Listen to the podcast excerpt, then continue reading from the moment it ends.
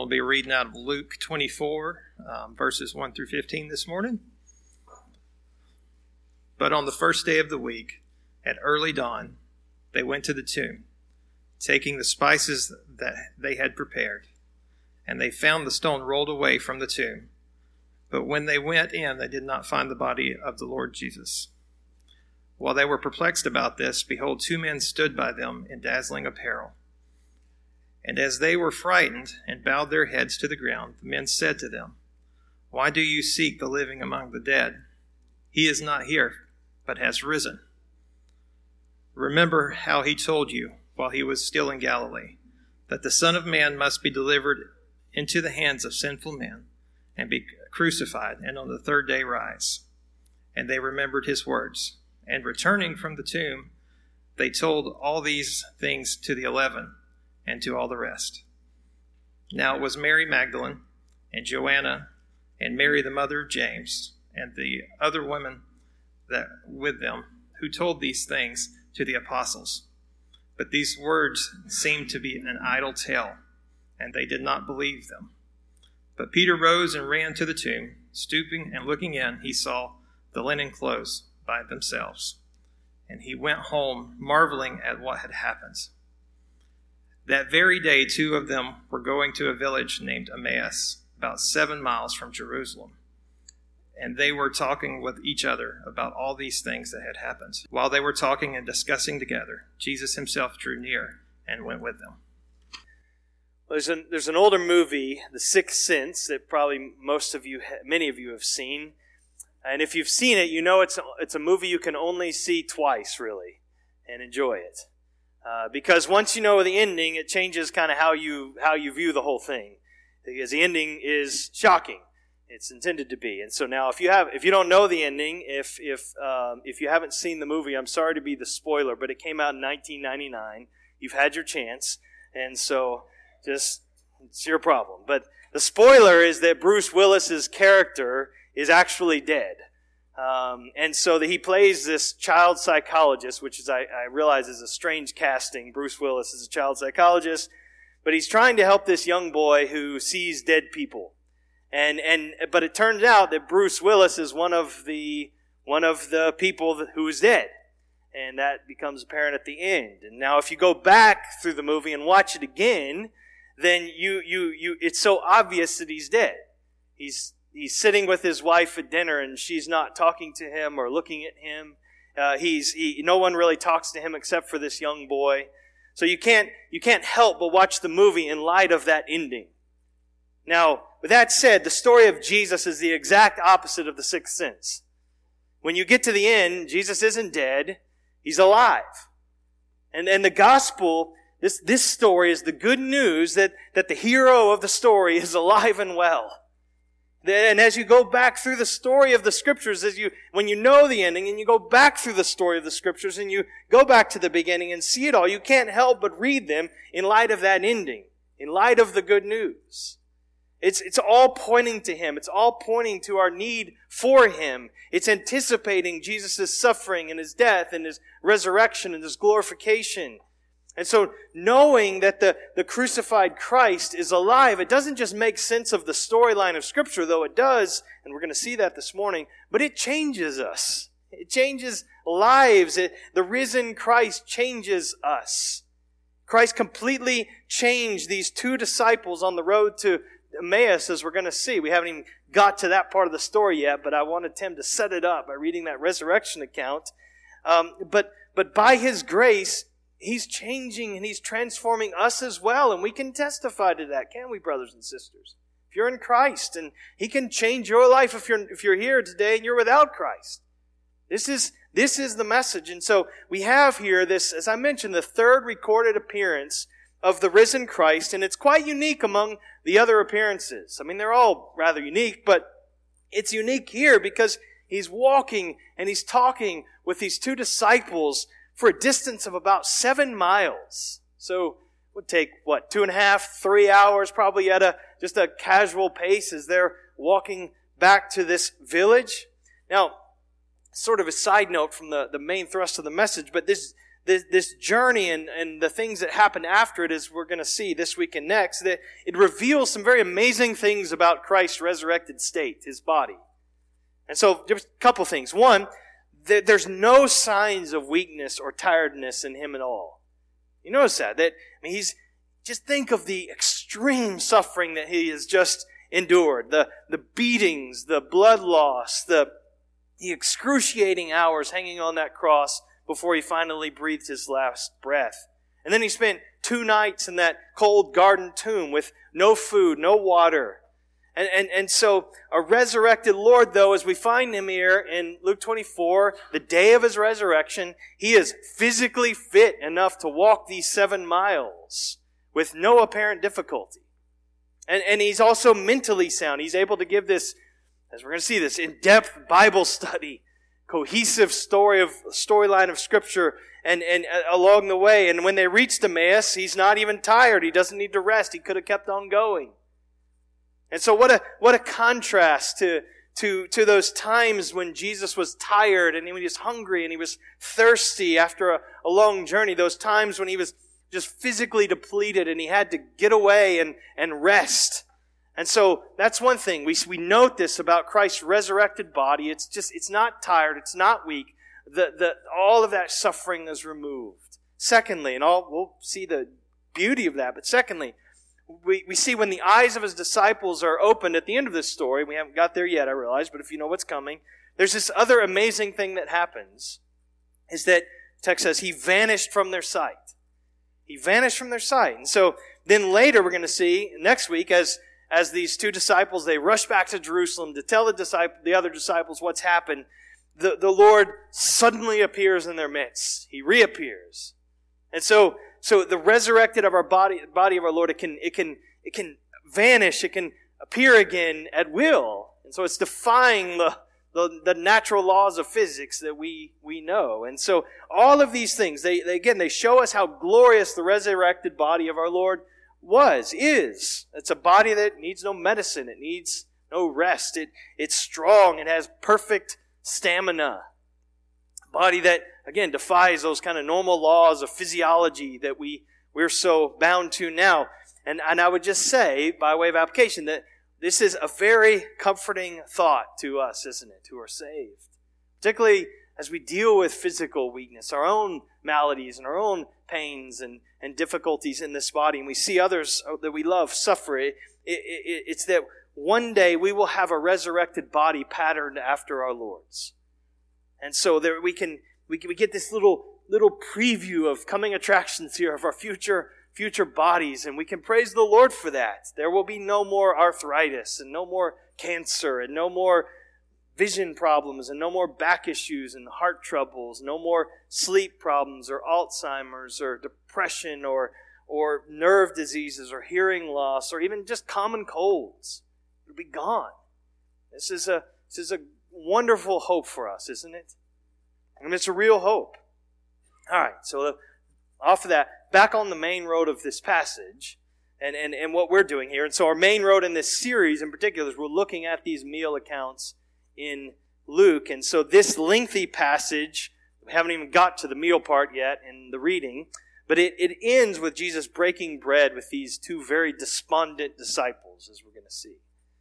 And, and like all of the meals we've seen this summer, in this series, his, his grace is on display here in the meal and in everything that precedes and follows the food here. And so we're going to see his grace on full display.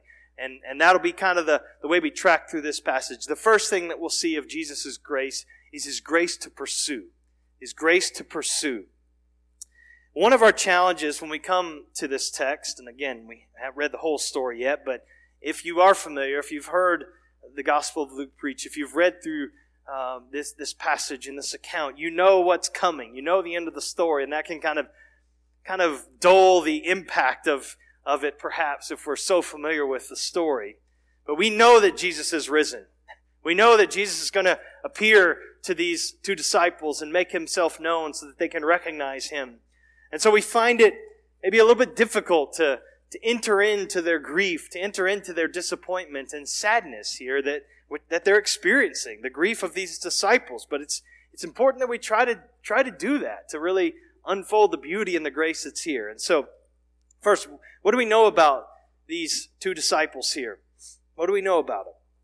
Not much.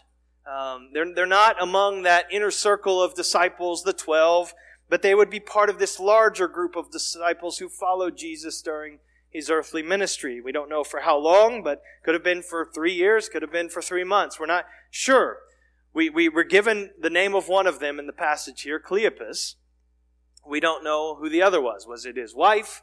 Was it just some other unnamed disciple? We're not sure. We can assume Cleopas is a name that, that as the as the, the church came into being and churches gathered and read the scriptures, and Luke wrote this account knowing that those who would hear it would know exactly who this man is. And so he gives Cleopas his name. Now, like other followers of Jesus, though, this is what we can be certain of. They, they no doubt were full of hope and joy just a few days prior when Jesus came into Jerusalem on what we call Palm Sunday and optimism and expectation of, of here's our king. He's coming to set us free. He's coming to deal with Rome and, and set Israel free. And so they, they were full of that nationalistic pride and, and hope like the other disciples. We're certain, we can be certain of that. But now we meet them just a few short days later and it's all changed. They, they, they're devastated. They're despairing now after they've seen this one that they've put their hopes in crucified. They're sad. We're going to see that word. So look at verse 13. This is where our account begins. That very day, the, the day that Christ rose, that first day of the week, Sunday, Easter Sunday, two of them, two of these disciples, were going to a village named Emmaus, about seven miles from Jerusalem. And they were talking to each other about all these things that had happened. So as that sun arose on Sunday morning, the, the, the Passover feast has now come to an end, and, and these two really disillusioned Jesus followers, they left Jerusalem for home. That's kind of the assumption. They're going back home to their to this village of Emmaus, this little town. And they're probably kind of ready to leave their foolish dreams behind in Jerusalem. This chapter is sort of closed in their life, and they would probably they would probably have already gone home after Jesus was crucified, but they couldn't travel on the Sabbath, so they wait until Sunday. And so this dejected pair, they begin this seven mile walk to the little village of Emmaus. Even as we see, there are these rumors of, of resurrection that are circulating among Jesus' disciples. That was, that was already happening, but there's there's no indication in the story here, as it's recorded for us, that they had any sense of hope, any sense that something world changing had happened. They're just, they're just trying to piece these little bits of data together, but they're, they're despairing. They're despondent. They're going home. They're going back to their village to sort out all of their troubled thoughts and all of their shattered hopes that they're having to let go of now. That's what we find. That's how we find them. And as they walk, Verse 15 says they're, they're talking and discussing. Talking and discussing. It's, it's more literally conversing and disputing. It's more animated than just kind of casual, you know, chit chat about things that have happened. No, there, there's this lively back and forth between them. They're, they're trying to make sense of everything that's happened, everything they've witnessed, and, and, and trying to piece it all together, trying to figure out why their expectations for the Messiah have now come to this abrupt and very tragic end. Look at verse 15. So while they were talking and discussing together as they're walking this road, Jesus himself drew near and went with them. And then verse 16. But their eyes were kept from recognizing him. So there's some we call literary irony here. That, that, that the we, the readers, we are aware of, of, of important facts that are hidden from the characters in the story. And so these two disciples, they're, it seems supernaturally kept from recognizing that this is Jesus for the time being, but we, the reader, we know it's him. And look, verse 17. And he said to them, Jesus said to them, What is this conversation that you are holding with each other as you walk? And then Luke adds, And they stood still, looking sad. So they actually have to stop walking so they can begin to answer Jesus' question because they're so downhearted. And, and, and notice the, what Jesus does. He doesn't just burst on the scene and say, I'm here. I'm alive. It's me. What does he do? He asks questions. He, he, and Luke's capturing the, the drama of all of this as it, as it actually happened. And so Jesus listens to them kind of tell the story from their perspective. He listens to them as they share their pain, as they speak about their disappointment. In verse 18, then one of them named Cleopas answered him, Are you the only visitor in Jerusalem who does not know the things that have happened there in these days? Now again, talk about irony. This is, this is just dripping with it. If any, anybody understood what had been happening in Jerusalem, it was Jesus. He's, he's the lead character. But again, their eyes are prevented from seeing him. Verse 19, and he said to them, What things? Playing along. And they said to him, This is kind of the gospel according to Cleopas here. Concerning Jesus of Nazareth, a man who was a prophet, mighty indeed in word before God and all the people, and how our chief priests and rulers delivered him up to be condemned to death and crucified him. But we had hoped. Don't miss that. We had hoped that he was the one to redeem Israel. Yes, and besides all this, it's now the third day since these things happened. Moreover, some women of our company amazed us. They were at the tomb early in the morning, and when they did not find his body, they came back saying that they had seen a vision of angels who said that he was alive.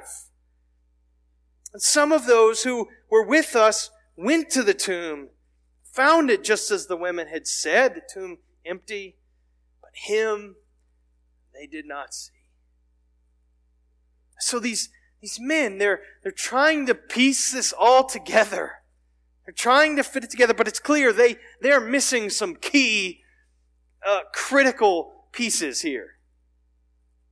We see evidence of, of some faulty perspectives that these two men had as they're trying to, trying to understand all that's been happening here and make sense of it all. So just some, some of their faulty perspectives. One, we see that their understanding of these events, it lacked any kind of spiritual or divine dimension. That's how they're talking.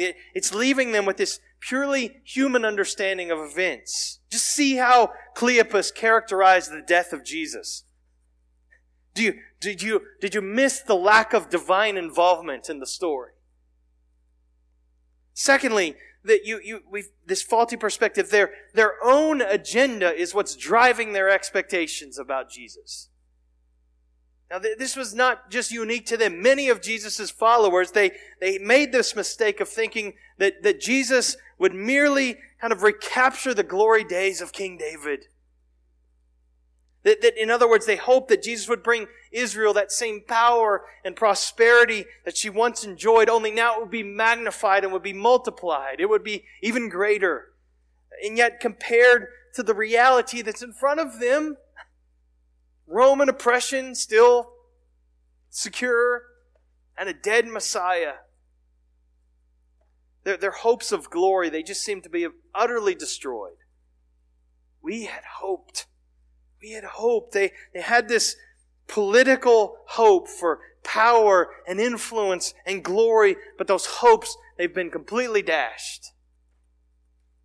So sad. The, a third faulty perspective is, is maybe the most obvious, but they failed to believe the resurrection.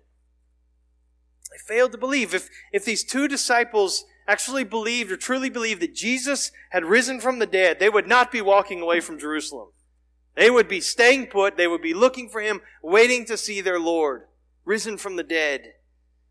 And, and that would have changed everything. That would have changed the way that they viewed his sufferings. That would have changed the way they viewed his, his trials. That would have changed the way they viewed his death. That would have changed the way they viewed his burial, his body in that tomb. And, they would have seen all of that as, as the fulfillment of things that were promised, not as an end to all of their hopes. But they didn't believe. They were, this was a major problem with their perspective. They didn't take into account resurrection. So these men, they're despairing. They're despairing. They thought Jesus was the one they were looking for. Then he died, and with them, their hopes. So, what now? I mean, it's got to be the big question for them. What are we going to do now? Just go back to life as it was? Does anything change? Listen, before we move on, just say we are we today are not immune from despondency or immune to despondency as followers of Jesus, are we? We can, we can share. I realize we sit in a different place and we have the completed canon. We know the rest of the story, but we can still share the faulty perspectives that they had. We have our own versions of this, don't we? We can see our lives. We can see our circumstances. We can interpret the happenings. We can interpret the headlines around us only in human terms. And we, and we can fail to acknowledge that God is sovereign and He is involved and He is orchestrating. We, our own agendas can drive our expectations. You know how this looks for us? Oftentimes it, it's like we try, we try and write the script for God and then deliver it to Him and, and, and tell Him how He needs to work in our situation. We may not be so bold and audacious as to tell Him, but we, we're thinking it. This is what would be best. This is how God should work in this situation. We, we, our agendas can drive our expectations of the Lord, just like they did for these men. And, and we can also, we can fail to live in light of the reality of the empty tomb. We can. And, and therefore despair can be, can be our traveling companion as we walk through life. Even as believers. This, this will happen at times because in a sense, we are still sort of living between Good Friday and Easter. Now listen, Christ is risen, the tomb is empty, the, the, the, the, we have this certain pledge of our future resurrection, brothers and sisters. This is not up for grabs. It's not questionable. No. But we still haven't received our resurrection bodies. We, we have to, we, we are still living within this kind of tension. We, the world has yet to be renewed. We're still living in this world that's under God's curse. And so as Christians, we, we have resurrection life in Christ. We do presently, but we have it now so that we might walk the way of the cross. There's suffering. There's difficulty. And, and, and sometimes, again, our perspective is off, and so we despair. We can't help but identify with these disciples and, and with their pain. I think we, we, we should. At times, we despair over the circumstances of our lives. We lose heart when our expectations about the future just come crashing down. We, we've hoped, we've hoped for things that we thought had to be on God's agenda for our lives. But those hopes have been just utterly dashed. Our political hopes can come crashing down. Our, we can have all kinds of questions about our lives and about our world and have very few answers. We can be puzzled by injustices we see all around us. We can live in the, in the miserable company of fear and worry as we anticipate the future, tomorrow, next week, next year. We can be despondent. We can be downhearted. But listen, take encouragement from what we see here. This is where we're getting. We see this is grace to pursue. And so, what do we see in this account as, as we find these two men in, the, in this despondency, in this sadness? They're, they have to stop. They can't even keep going as they, as they recount these things. One of the, what do we see here? One, we see Jesus knows. He knows. He knows these men. He, he knows what they're going through. He knows the struggles. He knows the sadness. He knows the questions. He knows their faulty expectations. He knows their dashed hopes. He knows everything about these men. He knows how many head, hairs are on their heads. He knows them through and through. He knows where they are and, and where they're planning to go on this journey and why they're going, the kind of questions they're asking. He knows. And secondly, Jesus cares. He cares. These two nobody disciples from this no place town. On the, on the day that Jesus rose from the dead, probably the most important day in history, Jesus is there. He has, he gives them this, his personal attention for these three hours plus, probably. Of all of the places that Jesus could have been, that day, he's there with these two despondent disciples. And he cares about them. He cares about their stories. He cares about their sadness. He knows, he cares, and he goes to them. This is, this is not convenient. and so, but Jesus walks these seven miles with these men or joins them at some point along the way and goes the whole way. He's going out of his way to Emmaus to pursue these despondent disciples. He, he is drawing near to them. He's pursuing his broken-hearted followers. And he corrects. He corrects. He, he loves them enough not just to sit there and listen to them and kind of their sob story, though he does, and he's asking questions. And, and, but he doesn't just leave them in their despondency. He, he, as we'll see, he points them away from themselves to himself. He points them to to himself. These disciples who had, as we said, who they've written their own scripts for Jesus as, as this conquering king, delivering them from Rome. They're now ready basically to write him out of their stories and move on, it seems. Because the triumphant king, he's become this victim of betrayal, of power politics, of whatever. He, he just hasn't measured up. He hasn't he, ha- he didn't play the part that they'd written for him, and he's totally messed up their happily ever after ending that they had for him. And so when Jesus stopped following the script, he stopped following the script of the conquering hero, he basically had to be written out. But Jesus won't be. He won't be. He, Christ will not be written out. He is, this is grace. He's pursuing them. And he's, he's, his very presence with him, it forces them to rethink all of their faulty perspectives. And it totally reorients them. It's, it's, it's this, it's this, it's, it's this abrupt intrusion into their despondency. I just say, dear despondent believer, if you're here today, if you're watching from home, and maybe that's part of your sadness is you've been away from the assembly for months and months now. And it's difficult.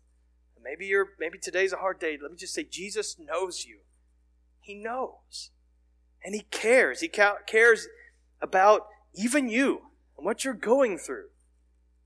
No matter how big or small it seems on the scale of difficulties of life, he cares. He, he hears your confused and desperate pleas that are full of faulty perspectives, like it was for these two men. He, he pursues you. He's, he's not just waiting with arms folded, hoping you'll come to your senses and come back. He's going, he's coming for you. Even this morning, as, as his word is open, he's speaking to you and he's, he's pursuing. He will lovingly correct you. He will, he longs to grow your understanding of who he is and why he came and he, and he, and he wants your confidence in him to grow. And he will, he will not be written out of the script. He refuses to so take heart, dear friends. The same Lord Jesus that, that brought light and hope into the lives of these two disciples, He can do the same for you. So there's grace to pursue. Secondly, don't worry, these will be quicker. Grace to provoke. Yes, they're going to be all P's this morning. Just deal with it, all right? So I've been out for a couple weeks, and it's just what's happened. Grace to pursue, grace to provoke. So Jesus says, listen to these two disciples. They voice their confusion. They voice their despondency over the events that have transpired, at least from their perspective, which is faulty, but this is how they've seen it. Now, Jesus takes over the conversation. Verse 25, you see the provoking nature of his words. And he said to them, O foolish ones. It's not, it's not a stern, angry rebuke, but this is a, this is a loving master who's, who's, who's arresting their attention here and correcting their perspective. O foolish ones and slow of heart to believe all that the prophets have spoken. Was it not, listen to this word, necessary that the Christ should suffer?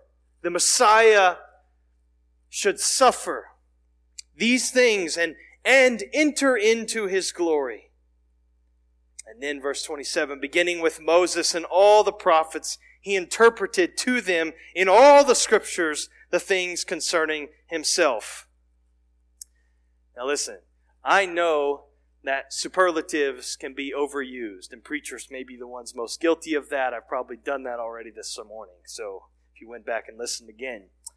It's a family joke with my dad and my kids. We tease him about this all the time, but after every, just about every meal, every home cooked meal especially, he'll say at the end of that meal, I think that's the best whatever we ate that I've ever had. Says it almost every time. And if he doesn't say it, you're like, man, this must have really stank, you know. But but he says it so often, it really doesn't mean much other than that he really enjoyed the meal. Um, and so we don't we kind of take it with a grain of salt. But I'm going to use superlative here, and I believe it's accurate. And it's just simply this: what's recorded here uh, must be the best small group Bible study ever. I mean, this. You know, there's places in Scripture where I think, man, I would have loved to have been there for this. But this is high on that list for me. Can you, can you imagine being part of this conversation? Just walking with Jesus as he goes through the whole story of the Bible, explaining how he's tied into it all. This would have been incredible. And so he takes them through this kind of expository tour of the Old Testament, this crash course in Old Testament interpretation. And in doing so, you notice he's emphasizing primarily two things. One is this, the Messiah had to suffer these things. He had to suffer in the way that he suffered if he was going to deal with sin and reconcile sinners to God. It had to be this way. The atonement of his death was, look at that word again, necessary. Necessary as this prelude to his glorification. Secondly, what he's doing is he's explaining that he is the key to Old Testament revelation. So, so beginning with Moses, starting in Genesis, he's walking through the Garden of Eden. He's Eden is walking through Abraham and Isaac and Jacob and Joseph. And, and then he gets to Exodus and Leviticus. And then he goes through the prophets. I mean, we read Isaiah 53 earlier. And just can you imagine Jesus walking through that passage with these disciples? he's going to the Psalms and he's unpacking how all of it's pointing to him. And all the promises, all the stories, all the images are pointing to him. He's a, the, the Bible, listen, the Bible is not just this disjointed collection of, of, of, of passages and of verses. It is this single true story with a plot line. And I know there's different ways of, of, of, of describing that. Um, you know, we, we, throughout recently I hear, you know, the creation, fall, redemption, and consummation. That's a, that's a, that's a helpful way of kind of tracing that plot line. But we could just say the Bible, it's the story of this king, this king who would suffer and die as a rebel on behalf of rebels. And, and he would be vindicated by his resurrection and give life in his kingdom to those who would receive him. This is, this is the story. So Jesus is laying this out. And let me just say, by way of encouragement, with that in mind, the Old Testament, brothers and sisters, it's not to be dusty in our Bibles. This is a Christian book. This is, this is life to us. This is, this is we, something we need to read and study and, and, and, and delight in God's revelation of Himself and of His purposes and how Jesus is, is being pointed to in the Scriptures.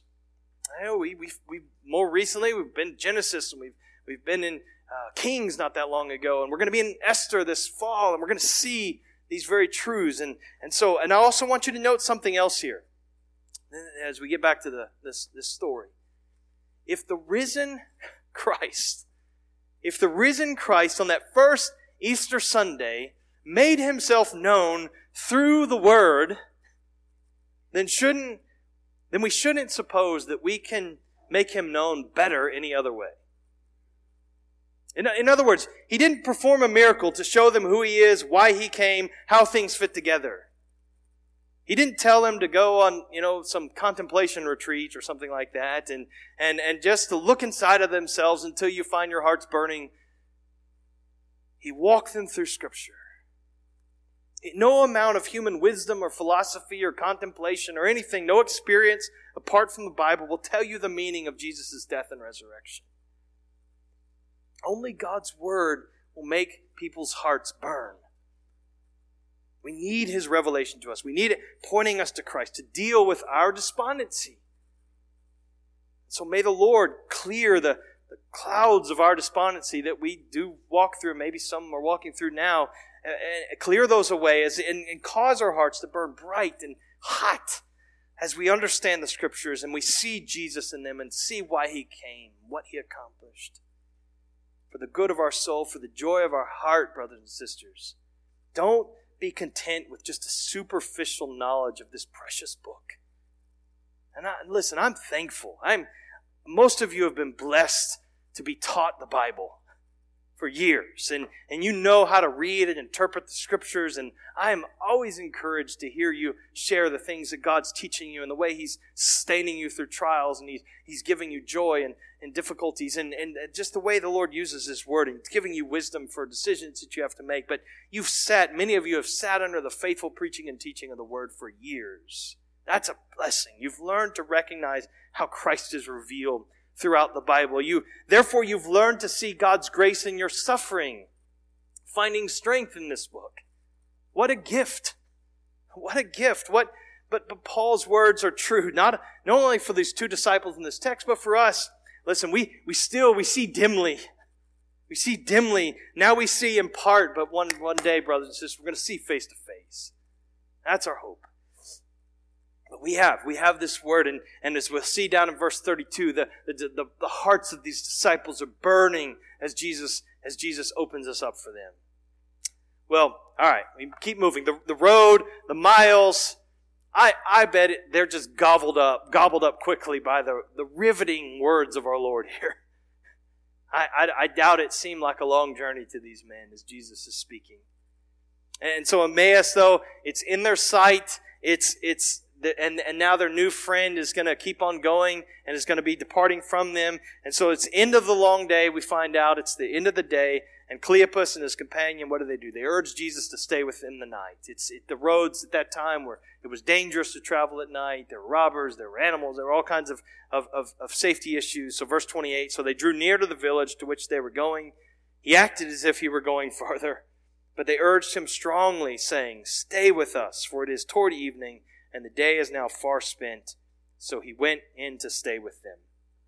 So grace to pursue, grace to provoke, and then third, and this is the this was the fourth one, grace to present, grace to unveil. This is where we get to the climax here. So for three hours they, they talked with they walked with Jesus, they talked with him as he explained the scriptures, but they didn't recognize that he was their Lord. Now how is that possible? Well again, verse 16 Supernaturally, it seems, their eyes were kept from recognizing him. That's what the text says. So God deliberately kept them in the dark, at least for the time being, kept them from knowing who Jesus was. Why, though? Why, why keep that masquerade going? I think it was so that Jesus could explain what he explained to them first. So that he might, so that they might come to this clearer understanding of, of why Jesus suffered and how the law and the prophets pointed to him so that their hearts might burn before their eyes are opened. I think that's as much as we can say. And so verse 30, then he was at table with them, and when he was at table with them, he took the bread and blessed and broke it and gave it to them. And their eyes were opened and they recognized him. Now, this is more than just uh, a, re- a, mere recognition of his physical features. Oh, it's Jesus. It's, it's not just that. It is that, but it's more than that. I think they came to recognize Jesus in all of his significance as the promised Messiah, the Son of God, the risen Lord. It's, it's them connecting the dots between all that the law and the prophets were spoke of uh, about the Messiah and now the crucified and risen Jesus. It's say, oh, we see, we see. And notice what their open eyes are connected with. That's this series. A meal. A meal. Something very significant about this being the moment that their eyes are opened. And I, and I say that because because when they recount this story to the other disciples in, in verse 35, they explicitly say he was made known to them in the breaking of the bread. So they're, they're making that connection explicit. So Jesus has done this same sequence of actions multiple times before.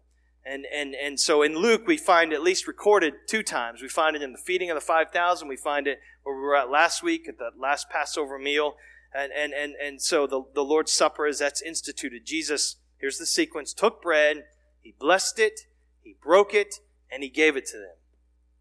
And it's when Jesus does this same sequence with these men that God chooses to open their eyes so that they can recognize Jesus.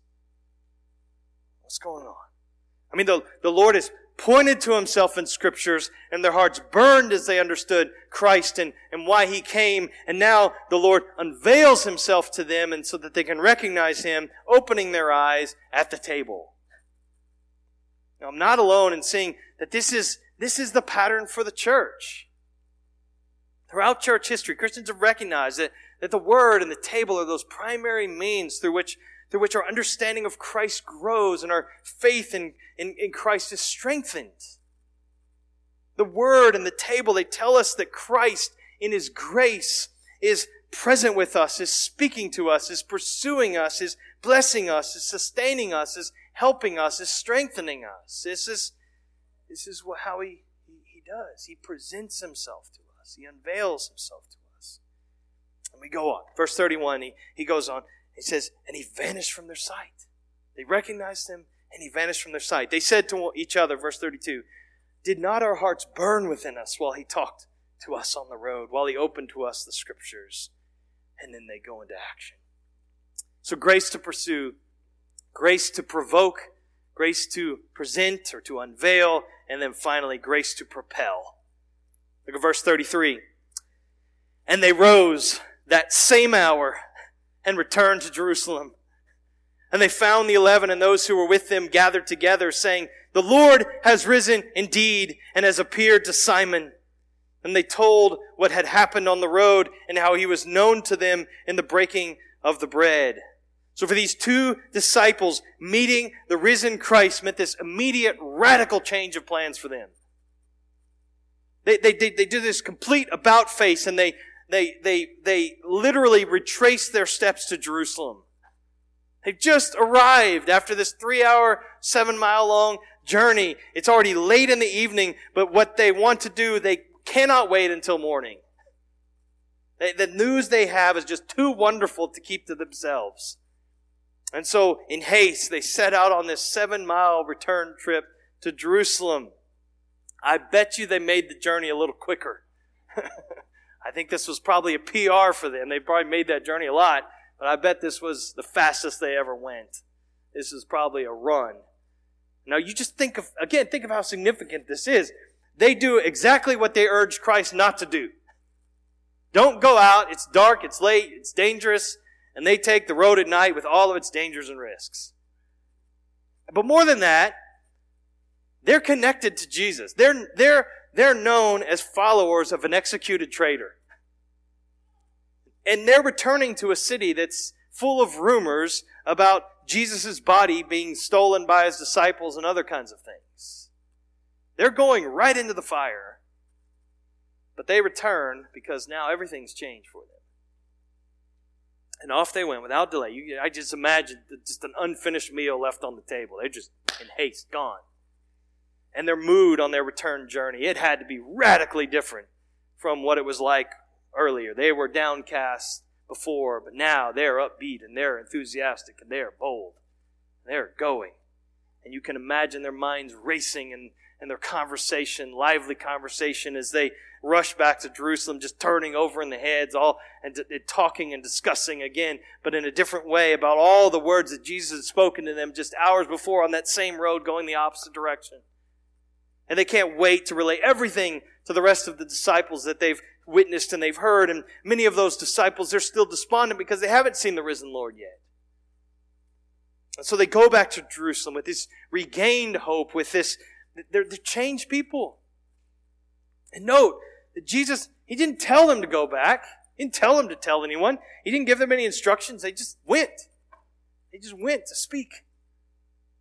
They couldn't, they couldn't help it. Their hearts burned. Their feet ran, ran their mouths opened. The Lord is risen indeed. That's their confession. That's what, that's what Jesus is pursuing, provoking, unveiling grace does. It propels us. That's its design. It makes us confessors. We don't need to be badgered to, to proclaim the gospel to one another or to the lost. We don't need to be badgered to evangelize or manipulated by guilt or shame but proclaiming Christ and his promises, confessing the good news of Jesus Christ inside and outside of the church, it should be as natural to us as it was for Cleopas and his companion. We talked earlier about how these disciples had, had in a sense, written Christ out of their own script. But by the end of this story, how do they see themselves? They see themselves as the ones now written into Christ's story. They, they are now supporting actors in his narrative, his script. A story far better than they could have written. And so I just say to us, we're in it too, brothers and sisters. We're in it. We're not trying to figure out how we're going to write the story of our lives, what we're going to do, what we are going to do for God. We are, we are to see ourselves as joining God in what He's already doing in the world. He is working before you were born, and he'll be working after we're gone if he, if he tarries.